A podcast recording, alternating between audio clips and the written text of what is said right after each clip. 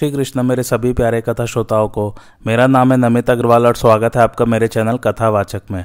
पिछली कथा में विराट पर्व आरंभ हो चुका था यह चौथा पर्व है महाभारत का, और अज्ञातवास आरंभ हो चुका है। सभी पांडव राजा विराट के नगर में पहुँच चुके हैं और वे अपने अपने कार्य बता के उनकी सभा में कार्यरत हो गए हैं। राजा विराट का साला है कीचक, जो द्रौपदी के सामने विवाह का प्रस्ताव रखता है।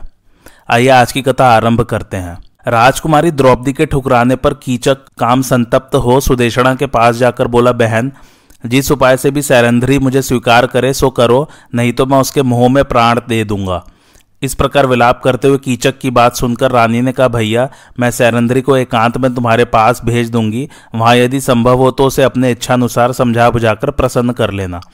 अपनी बहन की बात मानकर कीचक वहाँ से चला गया और किसी पर्व के दिन अपने घर पर उसने खाने पीने की बहुत उत्तम सामग्री तैयार करवाई। तत्पश्चात सुदेशणा को उसने भोजन के लिए आमंत्रित किया। सुदेशणा ने सैरंधरी को बुलाकर कहा, कल्याणी, मुझे बड़े ज़ोर की प्यास लग रही है। तुम कीचक के घर जाओ और वहाँ से पीने योग्य रस ले आओ। सैरंधरी बोली, रानी, मैं उसके घर नहीं जाऊँगी। आप तो जानती ही है कि वह कितना बड़ा निर्लज है। मैं आपके यहाँ व्याभिचारिणी होकर नहीं रहूँगी। जिस समय मेरा इस महल में प्रवेश हुआ था, उस समय की प्रतिज्ञा तो आपको याद होगी ही। फिर मुझे क्यों भेज रही हैं? मूर्ख कीचक काम से पीड़ित हो रहा है, देखते ही मेरा अपमान कर बैठेगा। आपके यहाँ और भी तो बहुत सी दासियाँ हैं, उन्हीं में से किसी को भेज दीजिए। मैं तो अपमान के डर से वहाँ नहीं जाना चाहती। सुदेशणा ने कहा, मैं तुम्हें यहाँ से भेज रही हूँ, अतः वह कदापि अपमान नहीं कर सकता। यह कहकर उसने उसके हाथ में ढक्कन सहित एक सुवर्णमय पात्र दे दिया। द्रौपदी उसे लेकर रोती और डरती हुई कीचक के घर की ओर चली। अपनी सतीत्व की रक्षा के लिए वह मन ही मन भगवान सूर्य की शरण में गई। सूर्य ने उसकी देखरेख के लिए गुप्त रूप से एक राक्षस भेजा, जो सब अवस्थाओं में साथ रहकर उसकी रक्षा करने लगा। द्रौपदी भयभीत हुई, हरणी के समान डरते डरते उसके पास गई। उसे देखते ही वह आनंद में भरकर खड़ा हो गया और बोला, सुंदरी, तुम्हारा स्वागत है मेरे लिए। आज की रात्रि का प्रभात बड़ा मंगलमय होगा। मेरी रानी, तुम मेरे घर आ गई। अब मेरा प्रिय काम करो। द्रौपदी बोली, मुझे महारानी सुदेशड़ा ने तुम्हारे पास यह कहकर भेजा है कि शीघ्र जाकर पीने योग्य रस ले आओ। प्यास सता रही है। कीचक ने कहा, कल्याणी, उसकी मंगाई हुई चीज़ें दूसरी दासियाँ पहुँचा देंगी। यह कहकर उसने द्रौपदी का दाहिना हाथ पकड़ लिया। द्रौपदी बोली, पापी, यदि मैंने आज तक कभी मन से भी अपने पतियों के विरुद्ध आचरण नहीं किया हो तो इस सत्य के प्रभाव से देखूँगी कि तू शत्रु से पराजित होकर पृथ्वी पर घसीटा जा रहा है। इस प्रकार कीचक का तिरस्कार करते हुए द्रौपदी पीछे हट रही थी और वह उसे पकड़ना चाहता था। वह झटके देकर अपने को छुड़ाने का उद्योग कर ही रही थी कि कीचक ने सहसा झपटकर उसके दुपट्टे का छोर पकड़ लिया। अब वह बड़े वेग से उसे काबू में लाने का प्रयत्न करने लगा। बेचारी द्रौपदी बार बार लंबी सांस लेने लगी, फिर संभलकर उसने कीचक को बड़े ज़ोर का धक्का दिया, जिससे वह पापी जड़ से कटे हुए वृक्ष की भांति धम से ज़मीन पर जा गिरा। उसे गिराकर वह कांपती हुई दौड़कर राजसभा की शरण में आ गई। कीचक ने भी उठकर भागती हुई द्रौपदी का पीछा किया और उसके केश पकड़ लिए। फिर राजा के सामने ही उसे पृथ्वी पर गिराकर लात मारी। इतने में सूर्य के द्वारा नियुक्त राक्षस ने कीचक को पकड़कर आंधी के समान वेग से दूर फेंक दिया। कीचक का सारा शरीर काँप उठा और वह निचेष्ट होकर पृथ्वी पर गिर पड़ा। उस समय राजसभा में युधिष्ठिर और भीमसेन भी बैठे थे। उन्होंने द्रौपदी का वह अपमान अपनी आँखों देखा। यह अन्याय उनसे सहा नहीं गया, दोनों भाई अमर्श से भर गए। भीम तो उस दुरात्मा कीचक को मार डालने की इच्छा से क्रोध के मारे दांत पीसने लगे। उनकी आँखों के सामने धुआँ छा गया, भौहे टेढ़ी हो गई और ललाट से पसीना निकलने लगा। वे क्रोधावेश में उठना ही चाहते थे कि युधिष्ठर ने अपना गुप्त रहस्य प्रकट हो जाने के डर से अपने अंगूठे से उनका अंगूठा दबाकर उन्हें रोक दिया। इतने में द्रौपदी सभा भवन के द्वार पर आ गई और मत्स्य मत्स्यराज से सुनाकर कहने लगी, मेरे पति संपूर्ण जगत को मार डालने की शक्ति रखते हैं, किंतु वे धर्म के पास में बंधे हुए हैं। मैं उनकी सम्मानित धर्म पत्नी हूँ तो भी आज एक सूत पुत्र ने मुझे लात मारी है। हाय, जो शरणार्थियों को सहारा देने वाले हैं और जगत में गुप्त रूप से विचरते रहते हैं, वे मेरे पति महारथी वीर आज कहाँ हैं? अत्यंत बलवान और तेजस्वी होते हुए भी वे अपनी इस प्रियतमा एवं पतिव्रता पत्नी को एक दूत के द्वारा अपमानित होते देख कैसे कायरों की भांति बर्दाश्त कर रहे हैं। यहाँ का राजा विराट भी धर्म को दूषित करने वाला है। इसने एक निरपराध स्त्री को अपने सामने मार खाते देखकर भी सहन कर लिया है। भला इसके रहते हुए मैं अपने इस अपमान का बदला क्यों कर ले सकती हूँ? यह राजा होकर भी कीचक के प्रति राजोचित न्याय नहीं कर रहा है मत्स्य राज तुम्हारे लुटेरों का सा धर्म इस राजसभा में शोभा नहीं देता। तुम्हारे निकट आकर भी कीचक के द्वारा मेरे प्रति जो व्यवहार हुआ है, वह कभी उचित नहीं कहा जा सकता। सभासद लोग भी सूत पुत्र के अत्याचार पर विचार करें। वह स्वयं तो पापी है ही। इस मत से नरेश को भी धर्म का ज्ञान नहीं है। साथ ही सभासद भी धर्म को नहीं जानते, तभी तो धर्म को न जानने वाले इस राजा की सेवा करते हैं। इस प्रकार आँखों में आँसू भरे द्रौपदी ने बहुत सी बातें कहकर राजा विराट को ओलाना दिया। फिर सभासदों के पूछने पर उसने कलह का कारण बताया। इस रहस्य को जानकर सभी सदस्यों ने द्रौपदी के सत्साह की प्रशंसा की और कीचक को बारंबार धिकारते हुए कहा यह साध्वी जिस पुरुष की धर्मपत्नी है उसे जीवन में बहुत बड़ा लाभ मिला है, मनुष्य जाति में तो ऐसी स्त्री का मिलना कठिन ही है। हम तो इसे मानवी नहीं, देवी मानते हैं। इस प्रकार जब सभासद लोग द्रौपदी की प्रशंसा कर रहे थे, युधिष्ठर ने उससे कहा थरंधरी अब यहाँ खड़ी ना हो, रानी सुदेशणा के महल में चली जा। तेरे पति गंधर्व अभी अवसर नहीं देखते, इसलिए नहीं आ रहे हैं। वे अवश्य ही तेरा प्रिय कार्य करेंगे और जिसने तुम्हें कष्ट दिया उसे नष्ट कर डालेंगे। द्रौपदी चली गई, उसके बाल खुले हुए थे और आँखें क्रोध से लाल हो रही थी। रानी सुदेशणा ने उसे रोते और आँसू बहाते देखकर पूछा, कल्याणी, तुम्हें किसने मारा है? क्यों रो रही हो? किसके भाग्य से आज सुख उठ गया जिसने तुम्हारा प्रिय किया है? द्रौपदी ने कहा, आज दरबार में राजा के सामने ही कीचक ने मुझे मारा है। सुदेशणा बोली, सुंदरी, कीचक काम से मतवाला होकर बारंबार तुम्हारा अपमान कर रहा है। तुम्हारी राय हो तो मैं आज ही तो उसे मरवा डालूं। द्रौपदी ने कहा, वह जिनका अपराध कर रहा है, वे ही लोग उसका वध करेंगे। अब अवश्य ही वह यमलोक की यात्रा करेगा। सेनापति कीचक ने जब से लात मारी थी, तभी से यशस्विनी राजकुमारी द्रौपदी उसके वध की बात सोचा करती थी। इस कार्य की सिद्धि के लिए उसने भीमसेन का स्मरण किया और रात्रि के समय अपनी शैय से उठकर उनके भवन में गई। उस समय उसके मन में अपमान का बहुत बड़ा दुख था। पाकशाला में प्रवेश करते ही उसने कहा, भीमसेन, उठो उठो, मेरा वह शत्रु महापापी सेनापति मुझे लात मारकर अभी जीवित है तो भी तुम यहाँ निश्चिंत होकर कैसे सो रहे हो? द्रौपदी के जगाने पर भीमसेन अपने पलंग पर उठ बैठे और उससे बोले, प्रिय, ऐसी क्या आवश्यकता पड़ी कि तुम उतावली उतावली से होकर मेरे पास चली आई। देखता हूँ तुम्हारे शरीर का रंग अस्वाभाविक हो गया है। तुम दुर्बल और उदास हो रही हो। क्या कारण है? पूरी बात बताओ जिससे मैं सब कुछ जान सकूँ। द्रौपदी ने कहा, मेरा दुख क्या तुमसे छिपा है? सबको जानकर भी क्यों पूछते हो? क्या उस दिन की बात भूल गए हो, जबकि प्रातिका में मुझे दासी कहकर भरी सभा में घसीट ले गया था? उस अपमान की आग में मैं सदा ही जलती रहती हूँ। संसार में मेरे सिवा दूसरी कौन राजकन्या है जो ऐसा दुख भोग कर भी जीवित हो? वनवास के समय दुरात्मा जयद्रथ ने जो मेरा स्पर्श किया, वह मेरे लिए दूसरा अपमान था, पर उसे भी सहना ही पड़ा। अब की बार पुनः यहाँ के धूर्त राजा विराट की आँखों के सामने उस दिन कीचक के द्वारा अपमानित हुई। इस प्रकार बारंबार अपमान का दुख भोगने वाली मेरे जैसी कौन स्त्री अपने प्राण धारण कर सकती है? ऐसे अनेकों कष्ट सहती रहती हूँ, पर तुम भी मेरी सुध नहीं लेते। अब मेरे जीने से क्या लाभ है? यहाँ कीचक नाम का एक सेनापति है, जो नाते में राजा विराट का साला होता है। वह बड़ा ही दुष्ट है। प्रतिदिन सैरेंद्र के वेश में मुझे राजमहल में देखकर कहता है, तुम मेरी स्त्री हो जाओ। रोज रोज उसके पापपूर्ण प्रस्ताव सुनते सुनते मेरा हृदय विदीर्ण हो रहा है। इस अवस्था में मेरे सिवा कौन स्त्री जीवित रहना चाहेगी? मेरे इस क्लेश से कौरव, पांडव तथा पंचाल वंश का भी अपमान हो रहा है। तुम सब लोग जीवित हो और मैं इस अयोग्य अवस्था में पड़ी हूँ। एक दिन समुद्र के पास तक की सारी पृथ्वी जिसके अधीन थी, आज वही द्रौपदी सुदेशणा के अधीन हो, उसके भय से डरी रहती है। कुंती दंदन इसके सिवा एक और असहनीय दुख जो मुझ पर आ पड़ा है, सुनो। पहले मैं माता कुंती को छोड़कर और किसी के लिए स्वयं अपने लिए भी कभी उपटन नहीं पीसती थी, परंतु अब राजा के लिए चंदन घिसना पड़ता है। देखो मेरे हाथों में गड्ढे पड़ गए पहले ऐसे नहीं थे। ऐसा कहकर द्रौपदी ने भीमसेन को अपने हाथ दिखाए। फिर वह सिसकती हुई बोली, ना जाने देवताओं का मैंने कौन सा अपराध किया है जो मेरे लिए मौत भी नहीं आती? भीम ने उसके पतले पतले हाथों को पकड़कर देखा, सचमुच काले काले दाग पड़ गए थे। उन हाथों को अपने मुख पर लगाकर वे रो पड़े। आंसुओं की झड़ी लग गई। फिर आंतरिक क्लेश से पीड़ित होकर भीमसेन कहने लगे, कृष्ण, मेरे बाहुबल को धिक्कार है। अर्जुन के गांडीव धनुष को भी धिक्कार है तुम्हारे लाल लाल कोमल हाथ आज काले पड़ गए। उस दिन सभा में मैं विराट का सर्वनाश कर डालता अथवा ऐश्वर्य के मत से उन्मत हुए, कीचक का मस्तक पैरों से कुचल डालता। किंतु धर्मराज ने रुकावट डाल दी, उन्होंने कनखियों से देखकर मुझे मना कर दिया। सुंदरी, तुम अपना धर्म न छोड़ो, बुद्धिमती हो, क्रोध का दमन करो। कल्याणी, अब तुम्हें अधिक दिनों तक प्रतीक्षा नहीं करनी है। वर्ष पूरा होने में सिर्फ़ डेढ़ महीना रह गया, तेरहवा वर्ष पूर्ण होते ही तुम राजरानी बनोगी। द्रौपदी बोली, नाथ, इधर बहुत कष्ट सहना पड़ा है, इसलिए आर्थ होकर मैंने आँसू बहाए हैं, उलाना नहीं दे रही हूँ। अब इस समय जो कार्य उपस्थित है उसके लिए उद्यत हो जाओ। वनवास का समय पूरा होने तक यदि चुप रहोगे तो इस बीच में पत्नी से हाथ धोना पड़ेगा। क्षत्रिय का सबसे मुख्य धर्म है शत्रु का नाश करना। यदि यह सूर्योदय तक जीवित रह गया तो मैं विष घोलकर पी जाऊँगी। भीमसेन, इस कीचक के अधीन होने की अपेक्षा तुम्हारे सामने प्राण त्याग देना मैं अच्छा समझती हूँ। यह कहकर द्रौपदी भीमसेन के वक्ष पर गिर पड़ी और फूट फूट कर रोने लगी। भीम ने उसे हृदय से लगाकर आश्वासन दिया, उसके आंसुओं से भीगे हुए मुख को अपने हाथ से पोछा और कीचक के प्रति कुपित होकर कहा, कल्याणी, तुम जैसा कहती हो वही करूँगा। आज कीचक को उसके बंधु बंधु बांधवों सहित मार डालूँगा। तुम अपना दुख और शोक दूर कर सायकाल में उसके साथ मिलने का संकेत कर दो। राजा विराट ने जो नई नृत्यशाला बनवाई है उस, उसमें दिन में तो कन्याएँ ना, नाचना सीखती हैं परंतु रात में अपने घर चली आती है।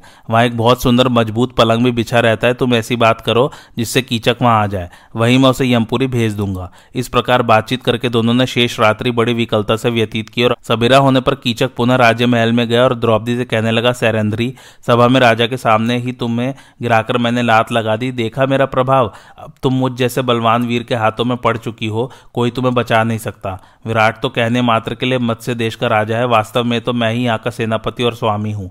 इसलिए भला इसी में है कि तुम खुशी खुशी मुझे स्वीकार कर लो, फिर तो मैं तुम्हारा दास हो जाऊँगा। द्रौपदी बोली कीचक यदि ऐसी बात है तो मेरी एक शर्त स्वीकार करो। हम दोनों के मिलन की बात तुम्हारे भाई और मित्र भी न जानने पावे। कीचक ने कहा सुंदरी तुम जैसा कह रही हो, वही करूँगा। द्रौपदी बोली, राजा ने जो नृत्यशाला बनवाई है, वह रात में सुनी रहती है, अतः अंधेरा हो जाने पर तुम वही आ जाना। इस प्रकार कीचक के साथ बात करते समय द्रौपदी को आधा दिन भी एक महीने के समान भारी मालूम हुआ। तत्पश्चात वह दर्प में भरा हुआ अपने घर गया। उस मूर्ख को यह पता नहीं था कि सैरंद्री के रूप में मेरी मृत्यु आ गई है। इधर द्रौपदी पाकशाला में जाकर अपने पति भीमसेन से मिली और बोली, परंतप, तुम्हारे कथनानुसार मैंने कीचक से नृत्यशाला में मिलने का संकेत कर दिया है। वह रात्रि के समय सूने घर में अकेले आवेगा, अतः आज अवश्य उसे मार डालो भीम ने कहा, मैं धर्म, सत्य तथा भाइयों की शपथ खाकर कहता हूँ कि मैं कीचक का प्राण ले लूँगा द्रौपदी बोली, नाथ, तुम मेरे लिए सत्य का त्याग न करना, अपने को छिपाए हुए ही कीचक को मार डालना भीमसेन ने कहा, भीरू, तुम जो कुछ कहते हो वही करूँगा। आज कीचक को मैं उसके बंधुओं सहित नाश कर दूँगा। इसके बाद भीमसेन रात्रि के समय नृत्यशाला में जाकर छिपकर बैठ गए और इस प्रकार कीचक की प्रतीक्षा करने लगे। इस समय कीचक भी अपनी मनमानी तरह से सच धज कर नृत्यशाला में आया। वह संकेत स्थान समझकर नृत्यशाला के भीतर चला गया।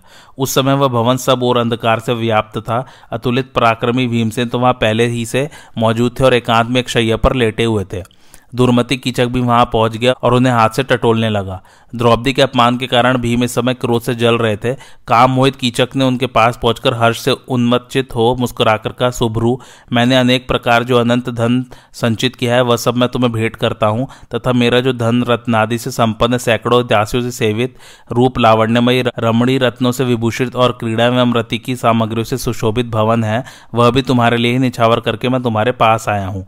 मेरे अंतपुर की नारियाँ अकस्मात मेरी प्रशंसा करने लगती है कि आपके समान सुंदर वेशभूषा से सुसज्जित और दर्शनीय कोई दूसरा पुरुष नहीं है। भीमसेन ने कहा, आप दर्शनीय हैं, यह बड़ी प्रसन्नता की बात है, किंतु आपने ऐसा स्पर्श पहले कभी नहीं किया होगा। ऐसा कहकर महाभाव भीमसेन सहसा उछलकर खड़े हो गए और उसे हंसकर कहने लगे, रे पापी, तू पर्वत के समान बड़े डीडोल वाला है, किंतु आज मैं तुझे पृथ्वी पर मसलूँगा और तेरी बहन यह सब देखेगी। इस प्रकार जब तू मर जाएगा तो सैरेंद्री बेखटके विचरेगी तथा उसके पति भी आनंद से अपने दिन बिताएँगे। तब महाबली भीम ने उसके केश पकड़ लिए। कीचक भी बड़ा बलवान था। उसने अपने केश छुड़ा लिए और बड़ी फुर्ती से दोनों हाथों से भीमसेन को पकड़ लिया। फिर उन क्रोधित पुरुष सिन्हों में परस्पर बाहु युद्ध होने लगा। दोनों ही बड़े वीर थे। उनकी भुजाओं की रगड़ से बाँस फटने की कड़क के समान बड़ा भारी शब्द होने लगा। फिर जिस प्रकार प्रचंड आंधी वृक्ष को झजोड़ डालती है, उसी प्रकार भीमसेन कीचक को धक्के देकर सारी नृत्यशाला में घुमाने लगा। महाबली कीचक ने भी अपने घुटनों की चोट से भीमसेन को भूमि पर गिरा दिया। तब भीमसेन दंड पाणी यमराज के समान बड़े वेग से उछलकर खड़े हो गए। भीम और कीचक दोनों ही बड़े बलवान थे। इस समय स्पर्धा के कारण वे और भी उन्मत्त हो गए तथा आधी रात के समय उस निर्जन नाट्यशाला में एक दूसरे को रगड़ने लगे। वे क्रोध में भरकर भीषण गर्जना कर रहे थे। इससे वह भवन बार बार गूंज उठता था। अंत में भीमसेन ने क्रोध में भरकर उसके बाल पकड़ लिए और उसे थका देखकर अपनी भुजाओं में कस लिया। अब कीचक उनकी भुजाओं से छूटने के लिए छटपटाने लगा, किंतु भीमसेन उसे कई बार पृथ्वी पर घुमाकर उसका गला पकड़ लिया और कृष्ण के कोप को शांत करने के लिए उसे घोटने लगे। इस प्रकार जब उसके सब अंग चकनाचूर हो गए और आँखों की पुतलियाँ बाहर निकल आई तो उन्हें उसकी पीठ पर अपने दोनों घुटने टेक दिया और उसे अपनी भुजाओं से मरोड़कर पशु की मौत मार डाला। कीचक को मारकर भीमसेन ने उसके हाथ, पैर, सिर और गर्दन आदि अंगों को तोड़ मरोड़कर द्रौपदी को दिखाकर कहा, पांचाली, जरा यहाँ कर देखो तो इस कान के कीड़े की क्या गति बनाई है? भीरू जो कोई तुम्हारे ऊपर कुदृष्टि डालेगा, वह मारा जाएगा और उसकी यही गति होगी। इस प्रकार कृष्ण की प्रसन्नता के लिए उन्होंने यह दुष्कर कर्म किया। फिर जब उनका क्रोध ठंडा पड़ गया तो वे द्रौपदी से पूछकर पाकशाला में चले आए।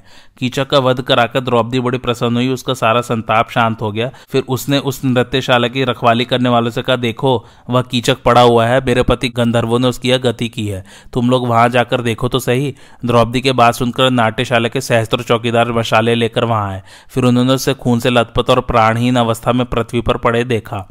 उसे बिना हाथ पाव को देखकर उन सबको बड़ी व्यथा हुई। उसे स्थिति में देखकर सभी को बड़ा विस्मय हुआ। उसी समय कीचक के सब बंधु बांधव यहाँ वहाँ एकत्रित हो गए और उसे चारों ओर से घेर कर विलाप करने लगे। उसकी ऐसी दुर्गति देखकर सभी के रोंगटे खड़े हो गए। फिर उसके सगे संबंधी उसका दाह संस्कार करने के लिए नगर से बाहर ले जाने की तैयारी करने लगे। उनकी दृष्टि लाश से थोड़ी दूरी पर एक खंबे का सहारा लिए हुए द्रौपदी पर पड़ी। जब सब लोग इकट्ठे हो गए तो कीचक के भाइयों ने कहा, इस दुष्टा को भी अभी मार डालना चाहिए, इसी के कारण कीचक की हत्या हुई है। अथवा मारने की भी अब क्या आवश्यकता है? कामासक्त कीचक के साथ ही इसे भी जला दो। ऐसा करने से मर जाने पर भी सूत पुत्र का प्रिय ही होगा। यह सोचकर उन्होंने राजा विराट से कहा, कीचक की मृत्यु सैरंधरी के कारण ही हुई है। अतः हम इसे कीचक के ही साथ जला देना चाहते हैं। आप इसके लिए आगे दे दीजिए।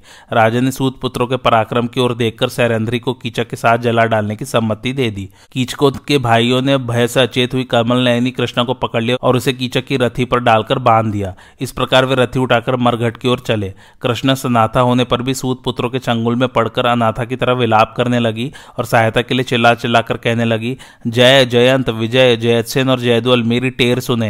ये सूतपुत्र मुझे लिए जा रहे हैं, जिन वेगवान गंधर्वों के धनुष की प्रत्यंचा का भीषण शब्द संग्राम भूमि में वज्राघात के समान सुनाई देता है और जिनके रथों का घोष बड़ा ही प्रबल है, वे मेरी पुकार सुने। हाय, ये सूतपुत्र मुझे लिए जा रहे हैं। कृष्ण की वह दीनवाड़े और विलाप सुनकर भीमसेन बिना कोई विचार के अपनी शैया से खड़े हो गए और कहने लगे, सैरंध्री, तू जो कुछ कह रही है, वह मैं सुन रहा हूँ, इसलिए अब इन सूत पुत्रों से तेरे लिए कोई भय की बात नहीं है। ऐसा कहकर वे नगर का परकोटा लांग कर बाहर आए और बड़े तेज़ी से शमशान की ओर चले।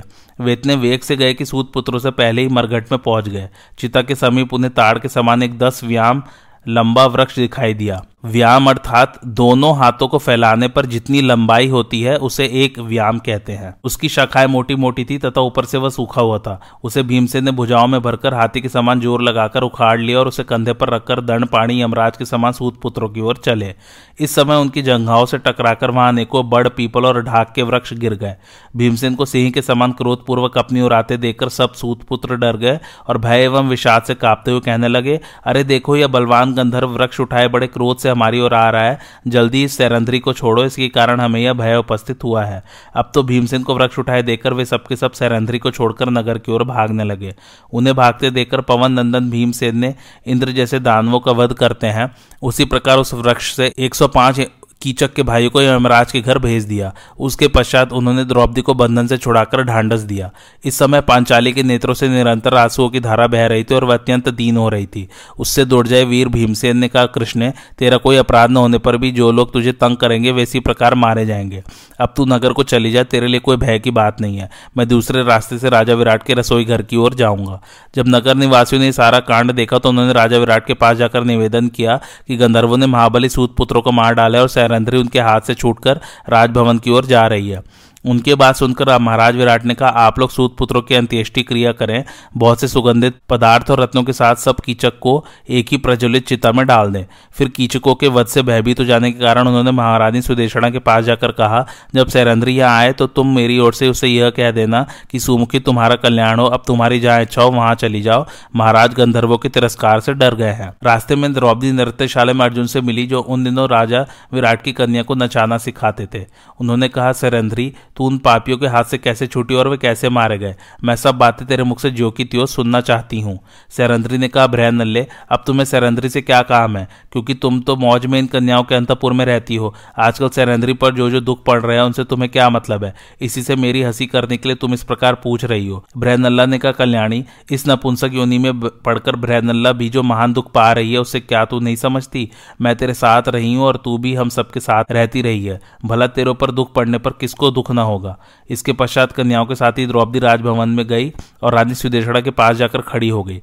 तब सुदेशड़ा ने राजा विराट के कथनानुसार उससे कहा, भद्रे, महाराज को गंधर्व से तिरस्कृत होने का भय है। तू भी तरुणी है और संसार में तेरे समान कोई रूपवती भी दिखाई नहीं देती। पुरुषों को विषय तो स्वभाव से ही प्रिय होता है और तेरे गंधर्व बड़े क्रोधी हैं। अतः जहाँ तेरी इच्छा हो, वहाँ चली जा। सैरंद्री ने कहा, महारानी जी, तेरह दिन के लिए महाराज मुझे और क्षमा करें। इसके पश्चात गंधर्वगण मुझे स्वयं ही ले जाएँगे और आपका भी हित करेंगे। भाइयों के सहित कीचक को अकस्मात मारा गया। देखकर सभी लोगों को बड़ा आश्चर्य हुआ तथा उस नगर और राष्ट्र में जहाँ तहा वे आपस में मिलकर चर्चा करने लगे। शत्रु सेना का संहार करने वाले दुर्जय वीर कीचक के विषय में देश देश में चर्चा होने लगी। इस समय अज्ञातवास की अवस्था में पांडवों का पता लगाने के लिए दुर्योधन ने जो गुप्तचर भेजे थे वे अनेकों ग्राम, राष्ट्र नगरों में उन्हें ढूंढकर हस्तिनापुर में लौट आए। वहाँ वे राजसभा में बैठे हुए क्रूराज दुर्योधन के पास गए। उस समय वहाँ महात्मा भीष्म, द्रोण, कर्ण, कृप त्रिगढ़ देश के राजा और दुर्योधन के भाई भी मौजूद थे। उन सबके सामने उन्होंने कहा, राजन, पांडवों का पता लगाने के लिए हम सदा ही बड़ा प्रयत्न करते रहे, किंतु वे किधर से निकल गए यह हम जान ही न सके। हमने पर्वतों के ऊँचे ऊँचे शिखरों पर भिन्न भिन्न देशों में, जनता की भीड़ में तथा गाँव और नगरों में भी उनकी बहुत खोज की, परंतु कहीं भी उनका पता नहीं लगा। मालूम होता है वे बिल्कुल नष्ट हो गए, इसलिए अब तो आपके लिए मंगल ही है। हमें इतना पता अवश्य लगा है कि इंद्रसेन आदि सारथी पांडवों के बिना ही द्वारकापुरी में पहुँचे हैं। वहाँ न तो द्रौपदी है और न पांडव ही। है हाँ एक बड़े आनंद का समाचार है, वह यह कि राजा विराट का जो महाबली सेनापति कीचक था, जिसने कि अपने महान पराक्रम से त्रिगढ़ देश को दलित कर दिया था, उस पापात्मा को उसके भाइयों सहित रात्रि में गुप्त रूप से गंधर्वों ने मार डाला है। दूतों की बात सुनकर दुर्योधन बहुत देर तक विचार करता रहा। उसके बाद उसने सभासदों से कहा, पांडवों के अज्ञातवास के तेरहवें वर्ष में थोड़े ही दिन शेष हैं। यदि ये समाप्त हो गया तो सत्यवादी पांडव, मदमाते हाथी और विषधर सर्पों के समान क्रोधातुर होकर कौरवों के लिए दुखदायी हो जाएँगे। वे सभी समय का हिसाब रखने वाले हैं, इसलिए कहीं दुर्विज्ञेय रूप में छिपे होंगे। इसलिए कोई ऐसा उपाय करना चाहिए कि वे अपने क्रोध को पीकर फिर वन में ही चले जाए। इसलिए शीघ्र ही उनका पता लगाओ, जिससे कि हमारे ये राज्य सब प्रकार के विघ्न बाधा और विरोधियों से मुक्त होकर चिरकाल तक अक्षुण बना रहे। यह सुनकर कर्ण ने कहा, भरत नंदन तो शीघ्र ही दूसरे कार्यकुशल जासूस भेजे जाए। वे गुप्त रूप से धन, धान्यपूर्ण और जनाकीर्ण देशों में जाएँ तथा सुरम्य सभाओं में, सिद्ध महात्माओं के आश्रमों में, राजनगरों में, तीर्थों में और गुफाओं में वहाँ के निवासियों से बड़े विनीत शब्दों में युक्तिपूर्वक पूछकर उनका पता लगावें। दुशासन ने कहा राजन जिन दूतों पर आपको विशेष भरोसा है, वे मार्ग व्यय लेकर फिर पांडवों की खोज करने के लिए जाएँ। कर्ण ने जो कुछ कहा है, वह हमें बहुत ठीक जान पड़ता है। त्रिगढ़ देश के राजा महाबली सुशर्मा ने कर्ण की ओर देखते हुए दुर्योधन से कहा, राजन मत्स्य देश के शालवे वंशीय राजा बार बार हमारे ऊपर आक्रमण करते रहते हैं। मत्स्य राज के सेनापति महाबली सूतपुत्र कीचक ने ही मुझे और मेरे बंधु बांधवों को बहुत तंग किया था। कीचक बड़ा ही बलवान, क्रूर, असहनशील और दुष्ट प्रकृति का पुरुष था। उसका पराक्रम जगत विख्यात था, इसलिए उस समय हमारी दाल नहीं गली। अब उस पाप कर्म और नरशंस सूत पुत्र को गंधर्वों ने मार डाला है। उसके मारे जाने से राजा विराट आश्रयहीन और निरुत्साह हो गया होगा। इसलिए यदि आपको समस्त कौरवों को और महामना कर्ण को ठीक जान पड़े तो मेरा तो उस देश पर चढ़ाई करने का मन होता है। उस देश को जीतकर जो विविध प्रकार के रत्न, धन, ग्राम और राष्ट्र हाथ लगेंगे, उन्हें हम आपस में बांट लेंगे। त्रिगर्त राज की बात सुनकर कर्ण ने राजा दुर्योधन से कहा, राजा सुशर्मा ने बड़ी अच्छी बात कही है, यह समय के अनुसार और हमारे बड़े काम की है। अतः हम सेना सजाकर उसे छोटी छोटी टुकड़ियों में बांटकर अथवा जैसी आपकी सलाह हो, वैसे ही तुरंत उस देश पर चढ़ाई कर दें। त्रिगर्त राज और कर्ण की बात सुनकर राजा दुर्योधन ने दुशासन को आज्ञा दी, भाई, तुम बड़े बूढ़े से सलाह करके चढ़ाई की तैयारी करो। हम लोग सब कौरवों के सहित एक नाके पर जाएँगे और महारथी सुशर्मा त्रिगढ़ देशीय वीर और सारी सेना के सहित दूसरे मोर्चे पर। पहले सुशर्मा चढ़ाई करेंगे, उसके एक दिन बाद हमारा कूच होगा। ये ग्वालियों पर आक्रमण करके विराट का गोधन छीन लेंगे। उसके बाद हम भी अपनी सेना को दो भागों में विभक्त करके राजा विराट की एक लाख गाय हरेंगे। सुशर्मा ने अपने पूर्व वैर का बदला लेने के लिए त्रिगढ़ देश के सभी रथी और पदाती वीरों को लेकर कृष्ण पक्ष की सप्तमी तिथि के दिन विराट की गाय छीनने के लिए अग्निकोण से आक्रमण किया। उसके दूसरे दिन समस्त कौरवों ने मिलकर दूसरी ओर से जाकर विराट की हज़ारों गाय पकड़ ली। अब छंद वेश में छिपे हुए अतुलित तेजस्वी पांडवों का तेरहवा वर्ष भलीभांति समाप्त हो चुका था। इसी समय सुशर्मा ने चढ़ाई करके राजा विराट की बहुत सी गाय कैद कर ली। यह देखकर राजा का प्रधान गोप बड़ी तेज़ी से नगर में और फिर रथ से कूदकर राजसभा में पहुंचकर राजा को प्रणाम करके कहने लगा, महाराज, त्रिगढ़ देश के योद्धा हमें युद्ध में परास करके आपकी एक लाख गाय लिए जा रहे हैं। आप उन्हें छुड़ाने का प्रबंध कीजिए यह सुनते ही राजा ने मत्स्य देश के वीरों की सेना एकत्रित की। उसमें रथ, हाथी, घोड़े और पदाती सभी प्रकार के योद्धा थे। अनेकों ध्वजा पताकाएँ फहरा रही थी तथा अनेकों राजा और राजपुत्र कवच पहनकर युद्ध के लिए तैयार हो गए थे। इस प्रकार जब सारी सेना तैयार होगी तो राजा विराट ने अपने छोटे भाई शतानीक से कहा, मेरा ऐसा विचार है कि कंक, बल्लभ, तंतिपाल और ग्रंथिक भी बड़े वीर हैं और निसंदेह युद्ध कर सकते हैं। इन्हें भी ध्वजा पताका से सुशोभित रथ और जो ऊपर से दृढ़, किंतु भीतर से कोमल हो, ऐसे कवच दो। राजा विराट की बात सुनकर शतानीक ने पांडवों के लिए भी रथ तैयार करने की आज्ञा दी और महारथी पांडवगढ़ सुवर्ण जटित रथों पर चढ़कर एक साथ ही राजा विराट के पीछे चले। वे चारों ही भाई बड़े शूरवीर और सच्चे पराक्रमी थे। उनके सिवा आठ हज़ार रथी, एक हज़ार गजारोही और साठ हज़ार घुड़सवार भी राजा विराट के साथ चले। विराट की वह सेना बड़ी भली जान पड़ती थी। वह गायों के खुरों के चिन्ह देखती आगे बढ़ने लगी। मत्स्य देशी और वीर नगर से निकलकर व्यू रचना की विधि से चले और उन्होंने सूर्य ढलते ढलते त्रिगर्तों को पकड़ लिया। बस दोनों ओर के वीर परस्पर शस्त्र संचालन करने लगे और उनमें देवासुर संग्राम के तरह बड़ा ही भयंकर और रोमांचकारी युद्ध छिड़ गया। उस समय इतनी धूल उड़े कि पक्षी भी अंधे से होकर पृथ्वी पर गिरने लगे और दोनों ओर से छोड़े गए बाड़ों की ओट में सूर्य नारायण भी दिखने बंद हो गए। रथी रथियों से पदाती पदातियों से घुड़सवार घुड़सवारों से और गजारोही गजारोहियों से भिड़ गए। वे क्रोध में भरकर एक दूसरे पर तलवार, पटिश, प्रास, शक्ति और तोमर आदि अस्त्र शस्त्रों से प्रहार करने लगे। परंतु परिघ के समान प्रचंड भुज दंडों से प्रहार करने पर भी वे अपना सामना करने वाले वीरों को पीछे नहीं हटा पाते थे।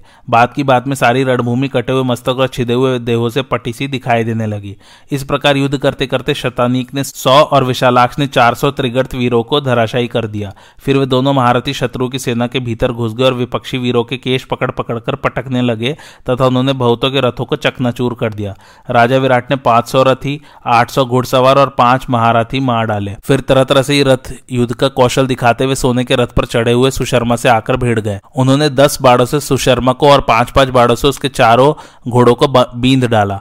तथा रणोन्मत सुशर्मा ने उन्हें पचास बाड़ों से बीन दिया। सुशर्मा बड़ा बाकुरा वीर था। उसने मत्स्य राज की सारी सेना को अपने प्रबल पराक्रम से रौन डाला और फिर राजा विराट की ओर दौड़ा। उसने विराट के रथ के दोनों घोड़ों को तथा अंग रक्षक और सारथी को मारकर उन्हें जीवित पकड़ लिया और अपने रथ में डालकर चल दिया।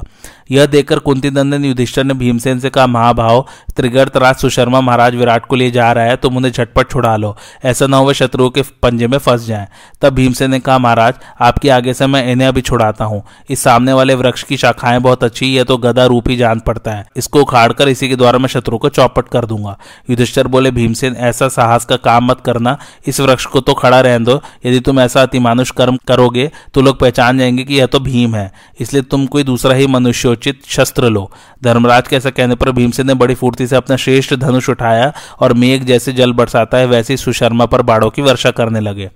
यह देखकर भाई के सहित सुशर्मा धनुष चढ़ाकर लौट पड़ा और एक निमेश में ही वे रथी भीमसेन से भिड़ गए। भीमसेन ने गदा लेकर विराट के सामने ही सैकड़ों हज़ारों रथी, गजारोही, अश्वरोही और प्रचंड धनुषधारी शूरवीरों को मारकर गिरा दिया तथा अनेकों पैदलों को भी कुचल डाला। ऐसा विकट युद्ध देखकर रणोन्मत सुशर्मा का सारा मद उतर गया। वह सेना के सत्यानाश के लिए चिंतित उठा और कहने लगा, हाय, जो हर समय कान तक धनुष उड़ाए दिखाई देता था, वह मेरा भाई तो पहले ही मर गया, फिर वह भीमसेन पर बार बार तीखे बाढ़ छोड़ने लगा। यह देखकर सभी पांडव क्रोध में भर गए और घोड़ों को त्रिगर्तों की ओर मोड़कर उन पर दिव्य अस्त्रों की वर्षा करने लगे। राजा युधिष्ठर ने बात की बात में एक हज़ार योद्धाओं को मार डाला। भीमसेन ने सात हज़ार त्रिगर्तों को धराशायी कर दिया, तथा नकुल ने सात सौ और सहदेव ने तीन सौ वीरों को नष्ट कर डाला। अंत में भीमसेन सुशर्मा के पास आए और अपने पहने बाणों से उसके घोड़ों तथा अंग रक्षकों को मार डाला। फिर उसके सारथी को रथ के जुए पर से गिरा दिया। सुशर्मा के रथ का चक्र रक्षक मदिराक्ष भीम पर प्रहार करने लगा। इतने में ही वृद्ध होने पर भी राजा विराट रथ से कूद पड़े और गदा लेकर बड़े ज़ोर से उस पर झपटे। रथहीन हो जाने से सुशर्मा प्राण लेकर भागने लगा। तब भीमसेन ने कहा, राजकुमार, लौटो। तुम्हें युद्ध से पीठ दिखाना उचित नहीं है। क्या ऐसी पराक्रम से तुम ज़बरदस्ती गायों को ले जाना चाहते थे? ऐसा कहकर वे झट अपने रथ से कूद पड़े और सुशर्मा के प्राणों के ग्राहक होकर उसके पीछे दौड़े। उन्होंने लपक कर सुशर्मा के बाल पकड़ लिए और उसे उठाकर पृथ्वी पर पटक कर रगड़ने लगे। सुशर्मा रोने चिल्लाने लगा, तब भीमसेन ने उसके सिर पर लात मारी और उसकी छाती पर घुटने टेककर उसके ऐसा घुसा मारा कि वह अचेत हो गया। महारथी सुशर्मा के पकड़ लिए जाने पर त्रिगर्तों की सारी सेना भयभीत होकर भागने लगी। तब महारथी पांडवों ने समस्त गायों को फेर लिया तथा सुशर्मा को परास्त करके उसका सारा धन छीन लिया। भीमसेन के नीचे पड़ा हुआ सुशर्मा अपने प्राण बचाने के लिए छटपटा रहा था। उसका सारा अंग धूल से भर गया था और चेतना लुप्त सी हो गई थी। भीमसेन ने उसे बांधकर अपने रथ पर रख लिया और महाराज युद्धेश्वर के पास ले जाकर उन्हें दिखाया। युधिष्ठर उसे देखकर हंसे और भीमसेन से बोले, भैया, इस नराधम को छोड़ दो। भीमसेन ने सुशर्मा से कहा रेमूड यदि तू जीवित रहना चाहता है तो तुझे विद्वानों और राजाओं की सभा में यह कहना पड़ेगा कि मैं दास हूँ। तभी तुझे जीवन दान कर सकता हूँ। इस पर धर्मराज ने प्रेम पूर्वक कहा, भैया, यदि तुम मेरी बात मानते हो तो इस पाप कर्म सुशर्मा का छोड़ दो। या महाराज विराट का दास तो हो ही चुका है। फिर त्रिगर्त राज से कहा, जाओ, अब तुम दास नहीं हो, फिर कभी ऐसी साहस मत करना। युधिष्ठर की बात सुनकर सुशर्मा ने लज्जा से मुख नीचा कर लिया और जब भीमसेन ने उसे छोड़ दिया तो उसने राजा विराट के पास जाकर उन्हें प्रणाम किया। इसके पश्चात वह अपने देश को चला गया। फिर मत्स्यराज विराट ने प्रसन्न होकर युधिष्ठर से कहा, आइए, इस सिंहासन पर मैं आपका अभिषेक कर दूँ। अब आप ही हमारे मत्स्य देश के स्वामी हैं।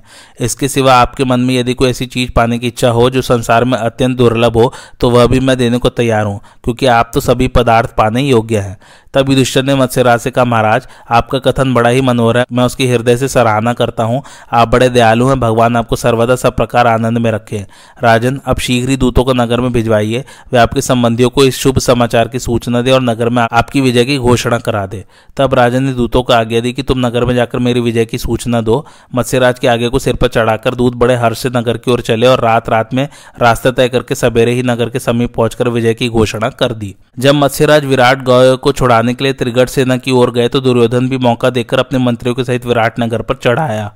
भीष्म द्रोण कर्ण कृप अश्वथामा शकुनी, दुशासन, विकर्ण, चित्रसेन, दुर्मुख, दुशल तथा और भी अनेकों महारथी दुर्योधन के साथ थे। ये सब कौरव वीर विराट की साठ हज़ार गायों को सब ओर से रथों की पंक्ति से रोककर ले चले। उन्हें रोकने पर जब मारपीट होने लगी तो ग्वालियर उन महारथियों के सामने न ठहर सके और उनकी मार खाकर ज़ोर ज़ोर से चिल्लाने लगे। तब ग्वालियों का सरदार रथ पर चढ़कर अत्यंत दीन की तरह रोता बिलकता नगर में आया।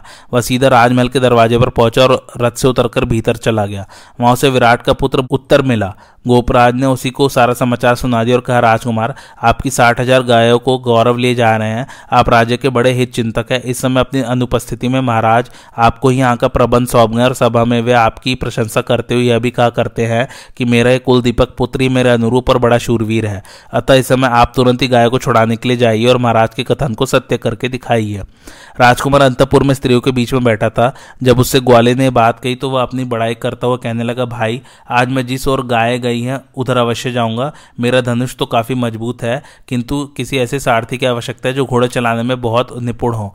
इस समय मेरी निगाह में कोई ऐसा आदमी नहीं है जो मेरा सारथी बन सके। अतः तुम शीघ्र ही मेरे लिए कोई कुशल सारथी तलाश करो। फिर तो इंद्र जैसे दानवों को भयभीत कर देते हैं, उसी प्रकार में दुर्योधन, भीष्म, कर्ण, कृपाचार्य, द्रोण और अश्वथामा इन सभी महान धनुर्धरों के छक्के छुड़ाकर एक क्षण में ही अपनी गायों को लौटा लाऊँगा। जिस समय वे युद्ध में मेरा पराक्रम देखेंगे, उस समय उन्हें यही कहना पड़ेगा कि यह साक्षात प्रथापुत्र अर्जुन ही तो हमें तंग नहीं कर रहा है। जब राजपुत्र ने स्त्रियों के बीच में बार बार अर्जुन का नाम लिया तो द्रौपदी से रहा न गया।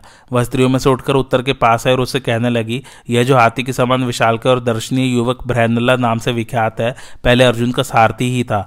यदि आपका सारथी हो जाए तो आप निश्चय ही सब कौरवों को जीतकर अपनी गाय लौटा लाएँगे। सैरंद्री के ऐसा कहने पर उसने अपनी बहन उत्तरा से कहा, बहन, तू शीघ्र ही जाकर ब्रहनल्ला को लेवा ला। भाई के कहने से उत्तरा तुरंत ही नृत्यशाला में पहुँची।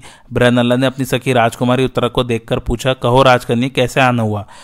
तब राजकन्या ने बड़ी विनय दिखाते हुए कहा ब्रहनल्ले कौरव लोग हमारे राष्ट्र की गायों को लिए जा रहे हैं। उन्हें जीतने के लिए मेरा भाई धनुष धारण करके जा रहा है। तो मेरे भाई के सारथी बन जाए और कौरव लोग गाय को दूर लेकर जाए। इससे पहले ही रथ उनके पास पहुँचा दो। कुमारी उत्तर के इस प्रकार कहने पर अर्जुन उठे और राजकुमार उत्तर के पास आए। ब्रहनल्ला को दूर से ही आते देखकर राजकुमार ने कहा ब्रहनल्ले जिस समय मैं गायों को बचाने के लिए कौरवों के साथ युद्ध करूँ, उस समय तुम मेरे घोड़ों की उसी प्रकार अपने काबू में रखना, जिस प्रकार पहले से रखते आए हो। मैंने सुना है पहले तुम अर्जुन के प्रिय सारथी थे और तुम्हारी सहायता से ही पांडव प्रवर अर्जुन ने सारी पृथ्वी को जीता है। इसके पश्चात उत्तर ने सूर्य के समान चमचमाता हुआ बढ़िया कवच धारण किया तथा अपने रथ पर सिंह की ध्वजा लगाकर ब्रहनल्ला को सारथी बनाया। फिर बहुमूल्य धनुष और बहुत से उत्तम उत्तम बाढ़ लेकर उसने युद्ध के लिए कूच किया। इस समय ब्रहनल्ला की सखी उत्तरा और दूसरी कन्याओं ने कहा ब्रहनल्ले तुम संग्राम भूमि में आए हुए भीष्म, द्रोण आदि कौरवों को जीतकर हमारी गुड़ियों के लिए रंग बिरंगे महीन और कोमल वस्त्र लाना। इस पर अर्जुन ने हंसकर कहा, यदि ये राजकुमार उत्तर रणभूमि में उन महारथियों को परास्त कर देंगे तो मैं अवश्य उनके दिव्य और सुंदर वस्त्र लाऊँगी। अब राजकुमार उत्तर राजधानी से निकलकर बाहर आए और अपने सारथी से बोला, तुम जिधर कौरव लोग गए हैं, उधर ही रथ ले चलो। यहाँ जो कौरव लोग विजय की आशा से आकर इकट्ठे हुए उन सबको जीत कर और उनसे गाय लेकर मैं बहुत जल्द लौट आऊँगा। तब पांडुनंदन अर्जुन ने उत्तर के उत्तम जाति के घोड़ों की लगाम ढीली कर दी। अर्जुन के हाकने से वे हवा से बातें करने लगे और ऐसे दिखाई देने लगे, मानो आकाश में उड़ रहे हों। थोड़ी दूर जाने पर उत्तर और अर्जुन को महाबली कौरवों की सेना दिखाई दी। वह विशाल वाहिनी, हाथी, घोड़े और रथों से भरी हुई थी। कर्ण, दुर्योधन, कृपाचार्य, भीष्म और अश्वथामा के सहित महान धनुर्धर द्रोण उसकी रक्षा कर रहे थे। उसे देखकर उत्तर के रोंगटे खड़े हो गए और उसने भय से व्याकुल होकर अर्जुन से कहा, मेरी ताब नहीं है कि मैं कौरवों के साथ लोहा ले सकूँ। देखते नहीं हो, मेरे सारे रोंगटे खड़े हो गए हैं। इस सेना में तो अगणित वीर दिखाई दे रहे हैं। यह तो बड़ी ही विकट है। देवता लोग भी इसका सामना नहीं कर सकते। मैं तो अभी बालक ही हूँ। शस्त्रास्त्र का भी विशेष अभ्यास नहीं किया है। फिर मैं अकेले ही शस्त्र विद्या के पारगामी महावीर से कैसे लड़ूँगा? इसलिए ब्रहनल्ले तुम लौट चलो। ब्रहनल्ला ने कहा, राजकुमार, तुमने स्त्री पुरुषों के सामने अपने पुरुषार्थ की बड़ी प्रशंसा की थी और तुम शत्रु से लड़ने के लिए ही घर से निकले हो। फिर अब युद्ध क्यों नहीं करते? यदि तुम इन्हें परास्त के बिना घर लौट चलोगे तो सब स्त्री पुरुष आपस में मिलकर तुम्हारी हँसी करेंगे। मुझसे भी सैरंध्री ने तुम्हारा सारथ्य करने को कहा था, इसलिए अब बिना गाय लिए नगर की ओर जाना मेरा काम नहीं है। उत्तर बोला ब्रहनल्ले कौरव लोग मत्स्यराज की बहुत सी गाय लिए जाते हैं तो ले जाए, और स्त्री पुरुष मेरी हँसी करें तो करते रहे। किंतु अब युद्ध करना मेरे वश की बात नहीं है। ऐसा कहकर राजकुमार उत्तर रथ से कूद पड़ा और सारी मान मर्यादा को तिलांजलि देकर धनुष बाढ़ फेंक कर भागा। यह देखकर ब्रहनल्ला ने कहा, शूरवीरों की दृष्टि में युद्ध स्थल से भागना क्षत्रियों का धर्म नहीं है। क्षत्रिय के लिए तो युद्ध में मरना ही अच्छा है। डरकर पीठ दिखाना अच्छा नहीं है। ऐसा कहकर कुंती दंदन अर्जुन भी रथ से कूद पड़े और भागते हुए राजकुमार के पीछे दौड़े और बड़ी तेज़ी से सौ ही कदम पर उसके बाल पकड़ लिए। अर्जुन द्वारा पकड़ लिए जाने पर उत्तर कायरों की तरह दीन होकर रोने लगा और बोला, कल्याणी ब्रहनल्ले सुनो, तुम जल्दी ही रथ लौटा ले, चलो, देखो, ज़िंदगी रहेगी तो अच्छे दिन भी देखने को मिल ही जाएँगे। उत्तर इसी प्रकार घबराकर बहुत अनुनय विनय करता रहा, किंतु अर्जुन हँसते हँसते उसे रथ के पास ले गए और कहने लगे, राजकुमार, यदि शत्रुओं से युद्ध करने की तुम्हारी हिम्मत नहीं है तो लो, तुम घोड़ों की राह संभालो। मैं युद्ध करता हूँ। तुम इस रथियों की सेना में चले चलो। डरना मत, मैं अपने बाहुबल से तुम्हारी रक्षा करूँगा। और तुम डरते क्यों हो? आखिर हो तो छत्र के ही बालक। फिर शत्रु के सामने आकर घबराना कैसा? देखो, मैं इस दुर्जय सेना में घुसकर कौरवों से लड़ूँगा और तुम्हारी गाय छुड़ा कर लाऊँगा। तुम जरा मेरे सारथी का काम कर दो। इस प्रकार महावीर अर्जुन ने युद्ध से डरकर भागते हुए उत्तर को समझाया और इसे फिर रथ पर चढ़ा लिया। आज की कथा यही समाप्त होती है। कैसी लगे आप लोगों को मेरी कथा, मुझे कमेंट करके ज़रूर बताइए। और मेरे चैनल कथावाचक को लाइक, शेयर और सब्सक्राइब ज़रूर कीजिए। Thanks for watching. धन्यवाद।